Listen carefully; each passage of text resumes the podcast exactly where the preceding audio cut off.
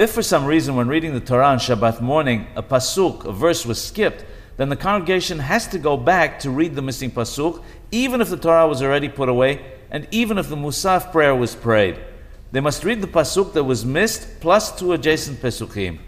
If, however, the pasuk which was skipped was one of those that was read the previous Shabbat at Minha and during the week on Monday and Thursday, then there is no need to repeat it.